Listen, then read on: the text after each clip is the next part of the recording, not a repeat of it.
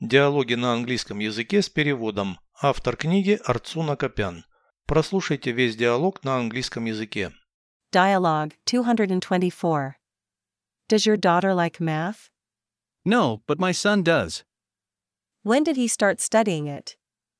A year ago. He is doing well. What calculations can he make now? He can sum up and subtract numbers. Can he multiply and divide? Yes, but not very well. Переведите с русского на английский язык. Диалог 224. Dialogue 224.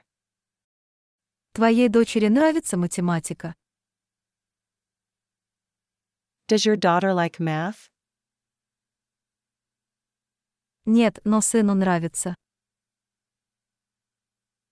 No, but my son does. Когда он начал изучать ее? When did he start studying it? Год назад. A year ago. У него хорошо получается. He is doing well. Какие вычисления он сейчас умеет делать? What calculations can he make now?